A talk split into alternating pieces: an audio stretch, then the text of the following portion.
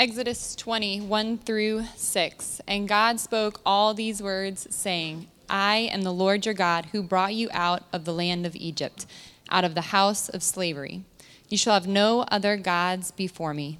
You shall not make for yourself a carved image, or any likeness of anything that is in heaven above, or that is in the earth beneath, or that is in the water under the earth.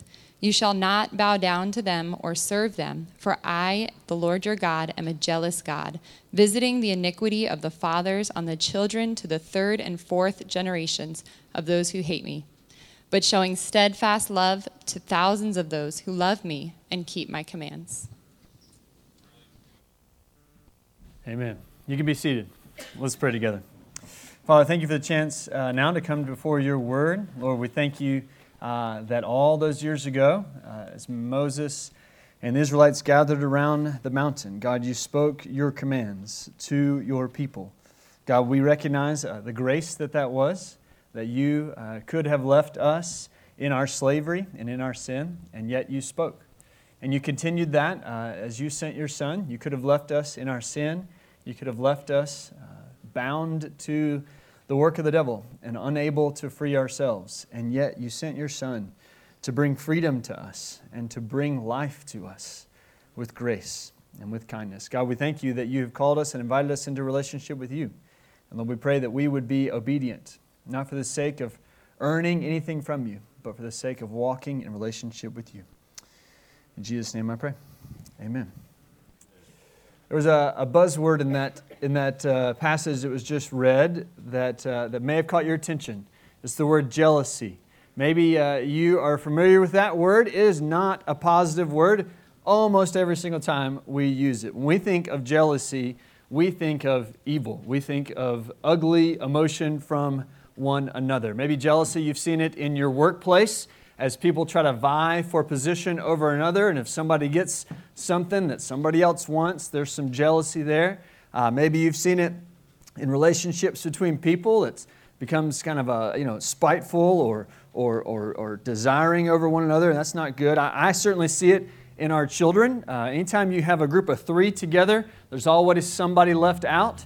And so uh, we see that a lot in our kids. At two years old in Lydia, it's still pretty cute when she says, you know, did he do it? That's how she says her name, Lydia. She says, did he? And she just doesn't want to be left out. If she's left out, she's going to let you know that Diddy wants to do it too. And so at two years old, we smile and we laugh along. It loses its, its cuteness pretty quick after that, though. Like jealousy becomes not cute anymore. When one kid's getting all the attention because it's you know their their game day, they're playing the sport, or it's their test we're trying to get ready for, or their homework we're working on, the other kids are bound to get all upset because they're not getting the attention. Jealousy isn't pretty, it's, it's ugly when we see it. Uh, we know it uh, you know, as this, the phrase being green with envy, uh, and then we know the phrase being uh, the, the, the, jealousy is the green eyed monster. I'd heard of that, so I Googled that. Shakespeare came up with that uh, from what I found out. So that's been around a long time that we don't like the idea of jealousy. It's a picture, if somebody, if you called me jealous, I, I would be defensive. I wouldn't like that, right? Uh, if somebody, we think of somebody who's jealous as as petty. They're, they're insecure. They're unable to kind of handle where they are in life. And so they're insecure and they're, they're seeking after what somebody else has. And so uh, that is how, what we think. We, we just, when we hear somebody is jealous, it's an ugly word. So, what in the world are we to make of Exodus 20, verse 5, where the Lord Himself, this is not somebody, I mean, all Bible is God's word, but He Himself is speaking. And He says, I, the Lord your God, am a jealous God. I, the Lord your God, am a jealous God. Some people want to want to you know write. Hey, said God, we we need to get you a, a, PR person to help choose the words you have in your in your press releases, so we can pick nicer words. Because jealous people are going to hear that and they're not going to like it. Sure enough, uh, that has happened plenty of times. I'd heard this uh, story, so I went and found it. You know, from from her mouth. Oprah, Oprah Winfrey herself uh, was in church around 26, 27 years old. She said and uh, the pastor, she was really engaged with worship. The music was good. And the pastor was talking about the attributes of God. And she was really caught up into it. And, and the pastor was talking about how God, you know, God is all powerful. He's omnipotent. And he's omniscient. He knows all things. And he, she, he was going on and about God. And Oprah said she was really engaged with it until he said that the Lord your God is a jealous God. And she kind of stopped and looked up and like, wait a second, I, I don't like that. And her, I, this is her word. She said, it didn't feel right in her spirit. It didn't feel right in my spirit. And she points to that moment as the moment she began to walk away from historic biblical Christianity, thinking about God being jealous. That didn't settle well with her. And maybe it doesn't settle well with you either. The Bible describes God as jealous. How, how, could, that, how could that be true? How could that, how could that be a good thing? We know from God's word that God is perfect. He is perfectly holy, He's perfectly righteous, and all that He does, He is perfect. So His jealousy must be a part of that. His jealousy must be good because God Himself is good. Now, we may not use these words today, we may because we may try to avoid this word, but, but even in human terms, we, we can think of jealousy in a positive way. As a married man, I am jealous for my wife's affections. Not in the sense that I'm, I'm, I'm skeptical of her or doubting of her, but I am committed to our exclusivity. That is what's going to make our marriage work. I am jealous that she would not pursue somebody else in a relationship like, like, a, like a marriage relationship. We, we are exclusive. That jealousy, I'm jealous for our exclusive relationship. That's what makes marriage work. The way jealous is used here in Exodus 20 and multiple other times in the Bible of God, uh, I looked it up in one Hebrew dictionary that describes this Hebrew word as, a, as a, a combination of the words in English jealous and zealous. So somebody's zealous for something, they're passionate about it, they're enthusiastic about it. But the word jealous also captures this idea of possessive. It's giving something that belongs to him. So, in a very positive, awesome way, God is jealous for your affections. God desires your glory and your a relationship with you because it belongs to him. You and every single person on this earth was, were knitted together in your mother's womb. God Himself created you, formed you. He, he, you belong to God. And so God wants you, desires for you to be in relationship with Him. We are God's creation. We are created for His glory. There is no one greater to live for, no one greater to know, no one greater to be in a relationship with than God Himself. And it is a gift of grace that He desires to be in relationship with you. His jealousy is good news for us. God is not indifferent towards you. God does not look at you and say, hey, you come with me, you go somewhere else, I don't care, either way. That would be unloving of God. But God is jealous for our affections. Praise God that He wants us, that He wants to be in relationship with us that He is pursuing a holy relationship with us so that we can know Him forever. God's pursuit of us is the, the foundation and the background of the Ten Commandments. We started last week looking at the Ten Commandments, taking one a week, and we focused last week at what happens right before the Ten Commandments. God brings the people of Israel, uh, so probably over you know, 600,000 men plus women and children, so maybe 2 million people, out of Egypt, brings them out into the wilderness so that they could be in relationship with him. God did not come to the nation of Israel inside of Egypt while they're in slavery and say, hey, if you keep these commandments, I will save you from your slavery. No, it was the other way around. God saved them out of slavery and then said, hey, to continue this relationship, for this relationship to go well, for us to be able to, to live together and enjoy a fruitful relationship, here's the commands that I give you. Grace came first, salvation came first. And then he invites us into obedience, into a walking, living relationship with him. But that's not how many of us think of the Ten Commandments. Many of us come to the Ten Commandments and say, hey, look, I'm not perfect. I'm a sinner like everybody else. I mess up sometimes. But if I look at this list of 10, I'm doing pretty good. Maybe six, seven, eight, nine I've kept. And so as long as I, you know, passing is what, 60%? So as long as I keep six out of the 10, I'm good and God likes me. God, I have God's favor because I'm, I'm above passing grade. We grade ourselves on the Ten Commandments. That's not, not how God intended for us to keep the Ten, not, not the, the intention of the Ten Commandments. As we'll see as we go through all these, we've all broken all of these. So it's not good. If it was about a grade, we wouldn't do so well. But that wasn't the point. The point is, God has already given you favor. God has already given us grace. God has already saved us. Now, how do we walk in relationship with Him. Salvation, God's grace came first. Now it looks now he's inviting us to live in relationship with him. And these commandments are ways that we can follow him into that relationship. God's jealousy for us, God's desire for relationship is about us giving Him the glory He deserves. And so we saw the first commandment last week that we should have no other gods before Him. That's about who we worship. We worship just one God, the one true God. The second commandment sounds very similar, but it's really about how we worship. So the first commandment is about worshiping just the one true God. The second commandment is about how we worship Him. He is jealous for our affections to be toward Him and to be in a right way. That our worship to, to, Him should be in a way that's not a false picture of Him. So the second commandment, I could summarize it this way by saying, don't limit God to an image. Don't limit God to an image. Exodus 24, in the first part of verse 5, says, You shall not make for yourself a carved image or any likeness or anything that is in heaven above or that is in the earth beneath or that's in the water under the earth. You shall not bow to them or serve them. So God forbids that we make any kind of image to represent Him.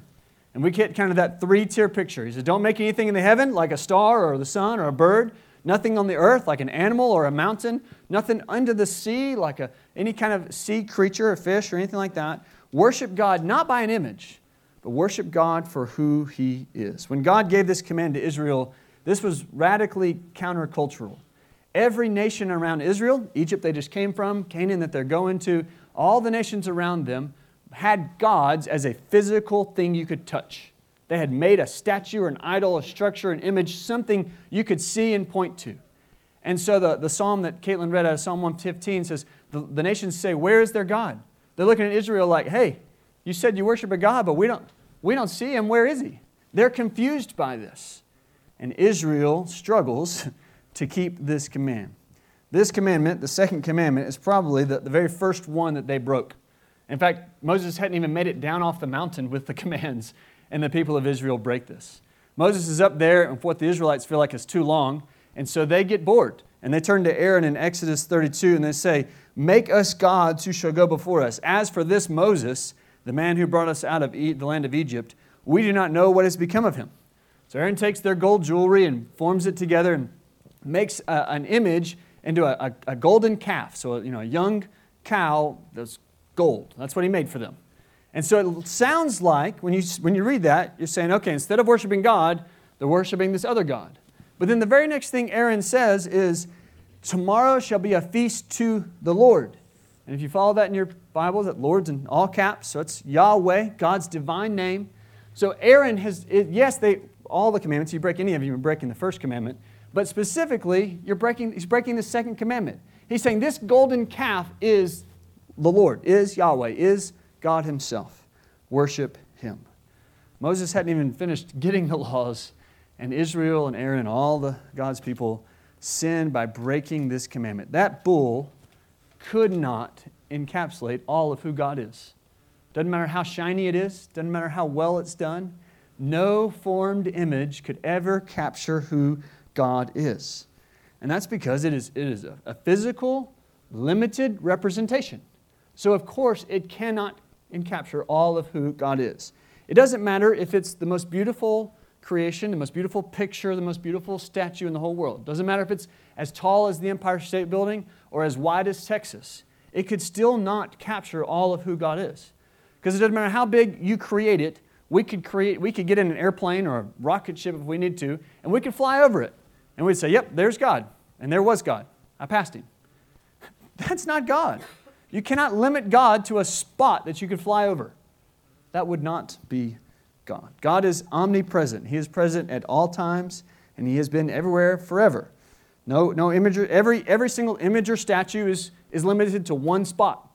Even if you got a million of them, then it can't be in a million and one places. It's always got one spot. And John 4 24, all, all, all other places in Scripture tell us God is spirit. To limit God to a, a physical lo- location is to try to put God in a box. And He doesn't fit in that box. Doesn't matter how big your box is. You can't make a big enough box for God to fit into. He's not going to fit in there. Psalm 139 says, Where shall I go from your spirit? Where shall I flee from your presence? How, can I get away from God? He says, If I, if I ascend to the heaven, you are there. He says, If I go down to, to Sheol, meaning down below the earth, you are there. He says, If I take the wings of the morning, that's a reference to the sunrise all the way in the east. If I take the wings of the morning Uh, or if I dwell in the uttermost parts of the sea, meaning for all the way to the west, even there your hand shall lead me, and your right hand shall hold me. You can't, you can't escape God's presence. God is everywhere. So you can never have an idol, a structure, an image to fully capture who God is. God is, is knowable. We can know God for who He is, but He's not fully comprehensible. You cannot fit God inside these, you know, 10 square inches or whatever is inside your head. You, you cannot fully comprehend God. And so many times when we create an image, what we're saying is, this is who God is. But you know what an image would do? It'd make it a lot easier, wouldn't it? Somebody who doesn't know God wants to ask you, what's God like? You could just point to it. You could say, there he is. He's right over there. Let me, let me show you to him. Or I got a picture on my phone. Here. That's what we do with our kids. Like, hey, hey, how many kids you got? Hey, let me show you a picture. You can show it to them. You can't, you can't do that with God. It'd be easier if you could, right? Or, or what about when you go to, when, you, when something's wrong? You know, if, if you could have God in a pocket-sized idol, you know, or it could be bigger. It could be, you know, it fits in your truck or something. When something's wrong, then you could just take God to the problem. Man, you could go to the hospitals and you could just carry God around and you could just heal all these people. Uh, when, when, when you're sick, you know, you could hold on to it, or when, you could take it with you to work, and your money would multiply, and, and you could you could do all kinds. Wouldn't that be great? If God was just this little statue, this little magical feature, you could just carry around and do all kinds of good things with. In fact, actually, that would be awful, because then would we would be in charge, and you know how that's going to go? It's going to go really bad. It's going to go really, really poorly. God is not someone we can control and manipulate and, and move around where we want Him to go. We, that would make us God. And we're bad at being God, really bad at being God. We can't comprehend all that God's in charge of. We can't control God. We, we are not God. And any idol, any structure, any image, anything that we have made to be God is really just a way of saying, I'm God. Because I'm in charge. I made this, and I am going to be God. We saw idolatry in the first commandment. You should have no other gods before me. And we, we want to be in charge. We don't want anything else to be God. We want to be God.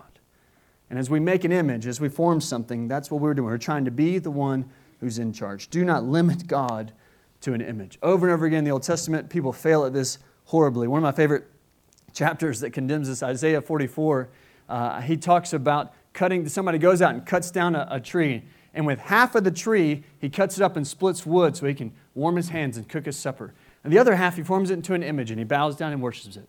He said, How ridiculous is that? That you would think that this thing you can burn over here for your food is the same thing that's God over here. You say, Okay, that's fair enough, but um, sorry, Pastor, I, that wasn't really a temptation I faced today. I wasn't going to like go home and cut down some wood and start worshiping it. I wasn't going to form a, uh, an image out of metal and and bowed down. That just wasn't a, a temptation. I said, okay, well, good. I'm sorry I preached this and wasted your time. Maybe there's, maybe there's another level to this, right? Well, what, is, what is it that's underneath this? We, we may think of, you know, you could, you could, people sometimes track down this, okay, I'm not going to have nativity sets or, or make coloring images for my kids. I don't think that your kids are worshiping your coloring sheets, and I haven't seen anybody bow down to their nativity sets, although if you do, you should repent of that. Like, that's, that's not good, a good way to worship God. So that's, that's not here what's going on here. But there are some Christian traditions, not, not as much around here, but there are Christian traditions that have idols or statues or monuments, and they bow down to, to tangible objects as a way that they think that they're worshiping God. They even call themselves Christians. So there's a place to be warned about the very literal and direct meaning here of not making an image or an idol. Other cultures, even today, do that. So be careful. Wherever you go, wherever you travel, even probably even closer than I think, there's places that actually do this. But beyond just the physical, uh, J.I. Packer says God's, really, uh, God's real attack is on the mental images, of which metal images are more truly the consequence than the cause. Do you have a mental image of God? Do you picture Him in your mind? Now, it's okay. God describes Himself, Jesus, as the, the good shepherd. And he talks, uses the parable about a father running out to his children. So we can, we can use analogies to describe God, and sometimes that's in physical form.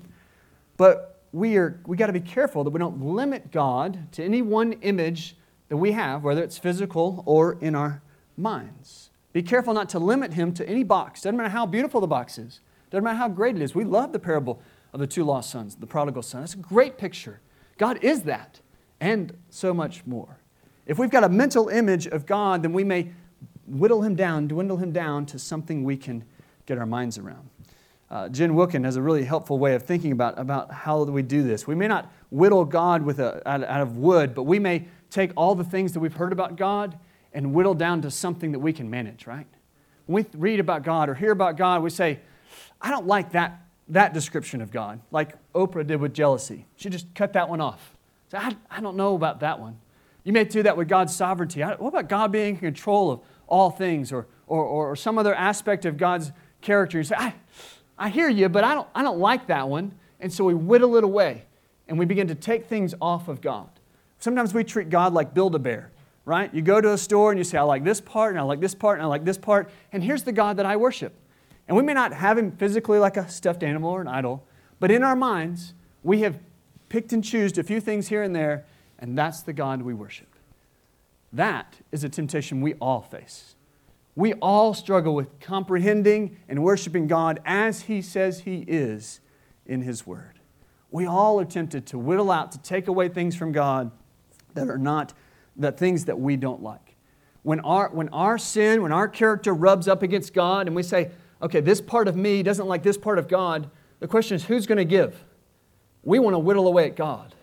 God wants to whittle away at our sin. God wants to take our sinful habits and take that away, not the other direction.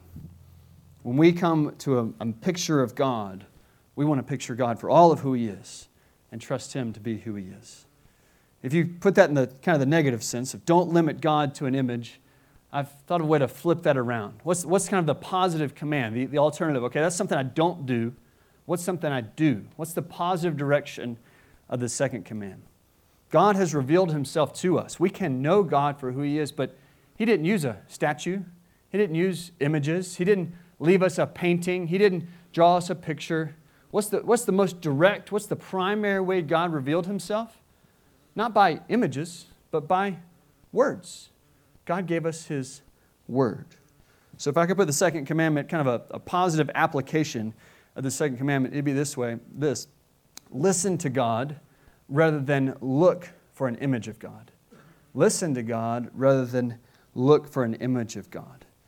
We don't make shrines or statues because really Christianity has changed that in our culture. We, don't, we, we know that's wrong. Second commandment, okay, we know that's wrong. But that doesn't mean that we are any less of a visual culture than any other culture around you. I told you that the Israelites, when they got to Egypt, or came out of Egypt, they lived in a very, it was very countercultural not to have a statue. They were a very image based culture. All the cultures had an image for their God. You want, to know, you want to know who is a more image based culture than they were? We are, because we have zillions of them accessible in our pockets at all times. We are a screen based culture. That probably goes back at least to when color came on the television. TVs became the center of our living rooms forever, right? But now we've moved it from over there, something at the other side of the room, to something we put in our pocket. Think about how much social media thrives off of images. Facebook, Snapchat, TikTok, they, they run off of images, right? That's the thing that gets you motivated. You saw something, it grabbed your attention, and you come back to it over and over again. TVs used to be, now we've got you know, every streaming option, uh, every show, every movie that's ever made, you can probably get to it within 15 minutes, right? It's on demand. You can have images, whatever images you want, as quick as possible. And we're naive to think that that kind of visual input, being visual people, we'd be naive to think that that doesn't affect the way we relate to God. When God did not primarily reveal himself as an image, but as words. He spoke to us by his word. All the way back to the 1600s, one of the major uh, steps of progress from the Protestant Reformation is that Luther and Calvin and all these people, you know what they really wanted people to do? learn how to read. They wanted to teach people to read. They started schools. They wanted people to, to get to the Word of God themselves because for generations, the Bible had been only for the elites because they kept it in Latin, which only the really educated people spoke, and they kept it, Bibles were far away, so they made a way to translate the Bible into an everyday language, print as many of them as possible, and teach as many people to read them. It was an incredible transformation in society. And you know what we are today? We're not an illiterate society thanks to so many good advances in our culture, many of us, if not all of us, have learned how to read. That's a great gift. We are not an illiterate society, we are a post literate society, society. We learned how to read and then we ditched it because we've got a smartphone and it's more fun and it's easier, right? We are, we are naive to think that living in an image based culture that doesn't affect our relationship with God. I want to push you, I want to challenge you to push against being an image driven person. Now, I'm not just ranting against screen time, although parents, you probably are fighting that battle at home enough on your own, so you don't need me to add to that. We, what we want to do is say, Where's my heart? Where's my heart? Am I, am I receiving from God? Am I listening to God? Or am I always driven by images? If God has primarily spoken to us by His Word, then how do we be the people that can receive that Word? Uh, I'm not saying you have to be a, a bookworm, a book a day kind of person, although that's great if you are. But how can we be the kind of people who can sit still long enough in front of a paper with ink on it, or on your phone, I guess? That's, maybe you're using the devil's tool against him. I don't know, whatever. But you're using God's word and allowing God's word to speak to your life. God's word is the most direct way He has spoken to us. So when we think about the second commandment, a good way to apply this: are you, are you listening to God's word? Are you looking for images? Are you looking for signs? Are you looking for the next thing with your eyes? Or are you looking with the eyes of your heart? That is, are you listening to God? When Deuteronomy begins to, to talk about this command and, and the things around it, it references how God, when He saved His people, did not give them a physical image. Deuteronomy 4 15 and 16 says, Therefore, watch yourselves very carefully, since you saw no form on the day that the Lord spoke to you at Horeb out of the midst of the fire Beware lest you act corruptly by making a carved image for yourself. How does God reveal himself? Not by an image. There were things they saw. The mountain was shaking, there was clouds, but that wasn't God. God revealed himself by speaking to his people. Romans 10 tells us, How are they to believe in him they've never heard? How are they to hear without someone preaching? And then in verse 17 it says, So faith comes from hearing. Faith comes by hearing. 2 Corinthians 5 7, 5 7, we walk by faith, not by sight.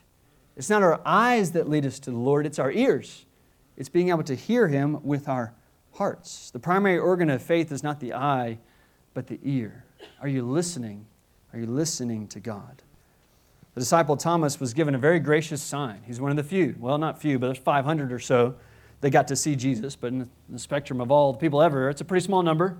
Pretty amazing number, but pretty small. And Thomas was one of those, one of the disciples, Thomas. You may know him as Doubting Thomas. When Jesus gra- graciously, eight days after he resurrected, graciously appears to Thomas, he says, Put your finger here and see my hands. Put it your hand, place it in my side. Do not disbelieve, but believe. Thomas answered, My Lord and my God. Jesus said to him, Have you believed because you have seen me?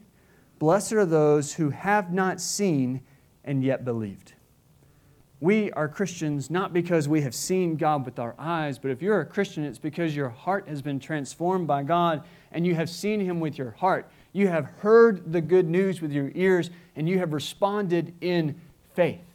We are people of faith not because of our eyes, but because of our ears. Faith comes by hearing.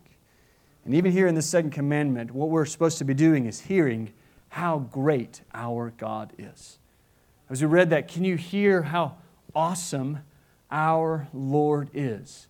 Not can you see him, but can you hear how great God is? He is zealous, He is jealous for your affections, He is committed to you coming to know Him as He is. He wants you to see the greatness of our God. He is not passive, He is not indifferent, He is passionate toward you. He is decidedly for us. He loves us and wants a relationship with us. He is guarding us from lesser descriptions of Himself.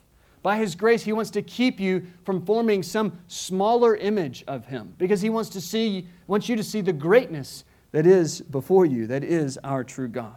He can't be replaced by anything else. There is no exchange for God. He is good at the very definition of good, unlike anything else is good. There are no equal exchanges for God. It's not as if we could come up to God and say, you know, if I choose the one true God or some other God or non God, I'll, I'll be in the same place no matter what. No, there is only one path, only one Savior. And God wants you to hear about Him, He wants you to know Him. because He is the greatest good. There's nothing else that could compare to Him.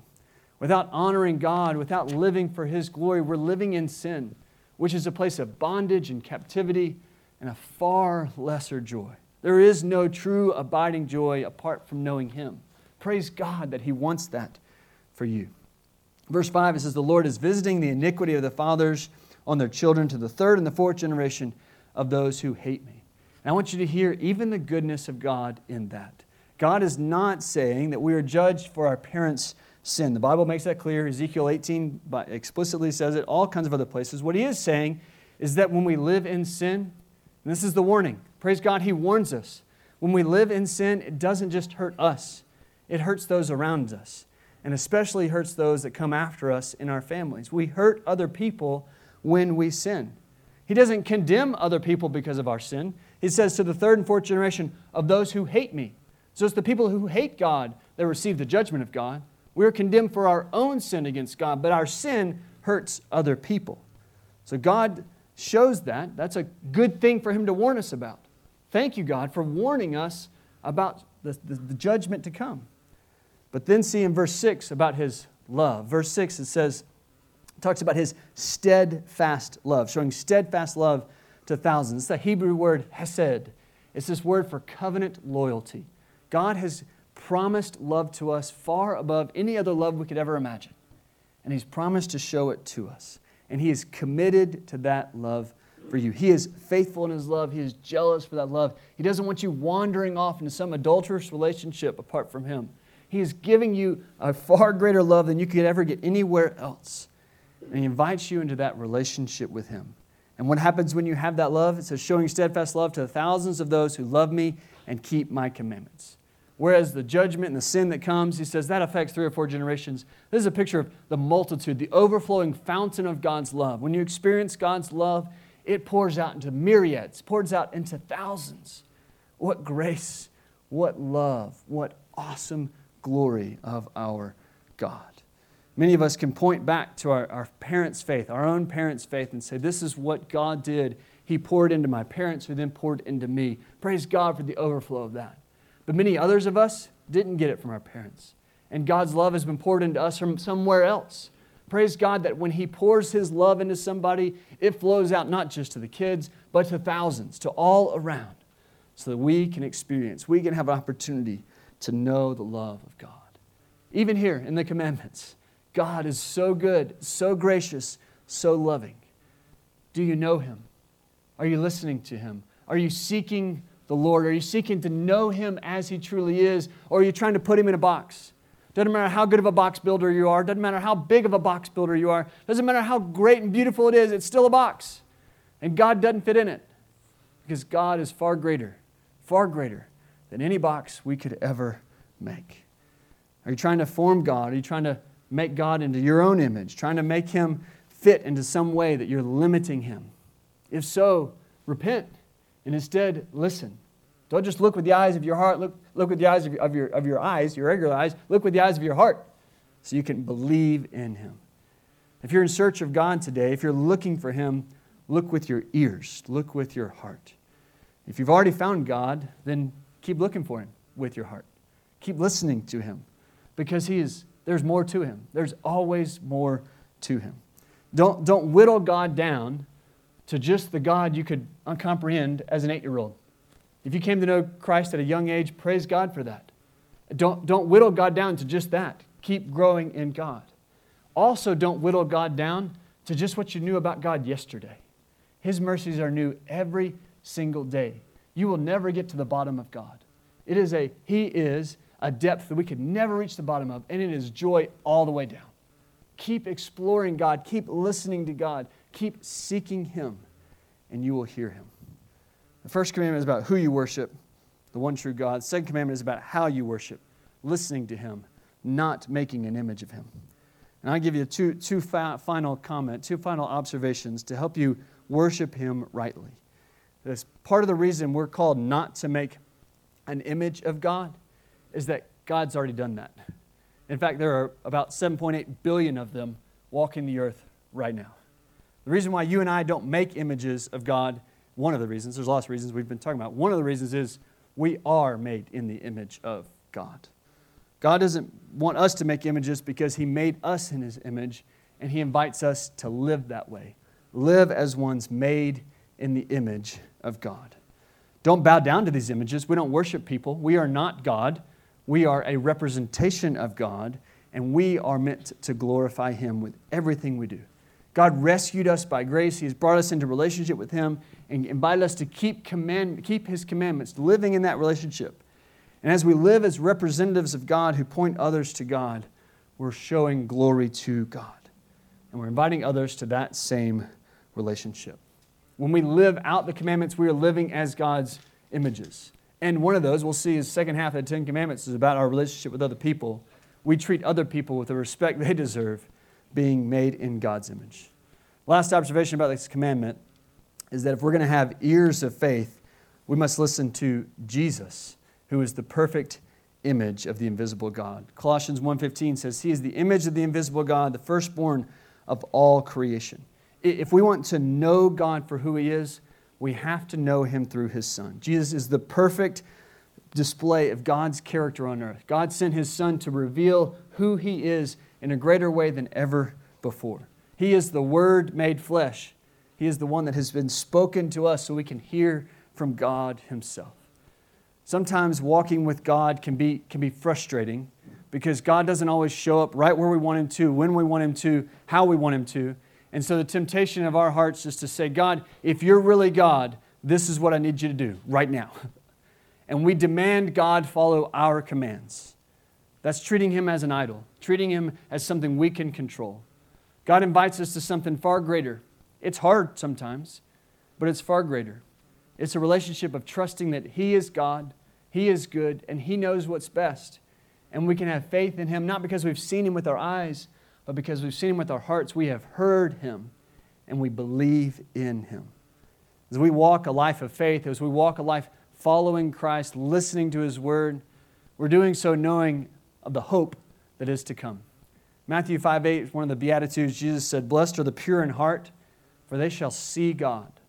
When you walk with God, when you walk in relationship with God, when you live out the commandments, following Christ, listening to his word, you're getting a glimpse of who God is. You're getting to see God in a very real way, not with your eyes, but with your ears. You're getting to hear Him. And you're doing so knowing that one day it will all be fulfilled. Revelation 22 pictures the throne of God in heaven, the, the, the, water, the stream that runs through the city of God, talks about the tree of life. And then it says this in Revelation 22 4 they will see his face. There is coming a day when you will see God face to face and it's going to be glorious, far beyond anything we could ever comprehend. It's going to be so sweet and so good and so glorious. And knowing that day is coming, we can listen to Him now. We can listen to Him as He speaks to us, as He teaches us His Word. So we don't limit Him to something we can control. We listen to Him and we seek to follow Him. Listen to God rather than look for an image of God. And as He speaks to you, let that lead you to worship. Let's pray. Father, thank you for the chance to be in worship today. God, we confess where we have fallen short of not honoring you for who you are and limiting you in so many ways. And so, God, we pray that you would be at work in our hearts to carve out, to whittle away our sin and our temptation. And instead, God, may we see you more fully, not with our eyes, but with our hearts, with our ears as we listen to you. May you use your word to shape uh, what we know of you so that we may worship you in spirit and in truth. God, we confess it'd be, we many times think it'd be better because we think it'd be easier if we could just have a little statue or something. But God, we know how much greater it is that we get to hear your word and we get to follow you by faith. God, may we follow you into right and good worship today. In Jesus' name I pray. Amen.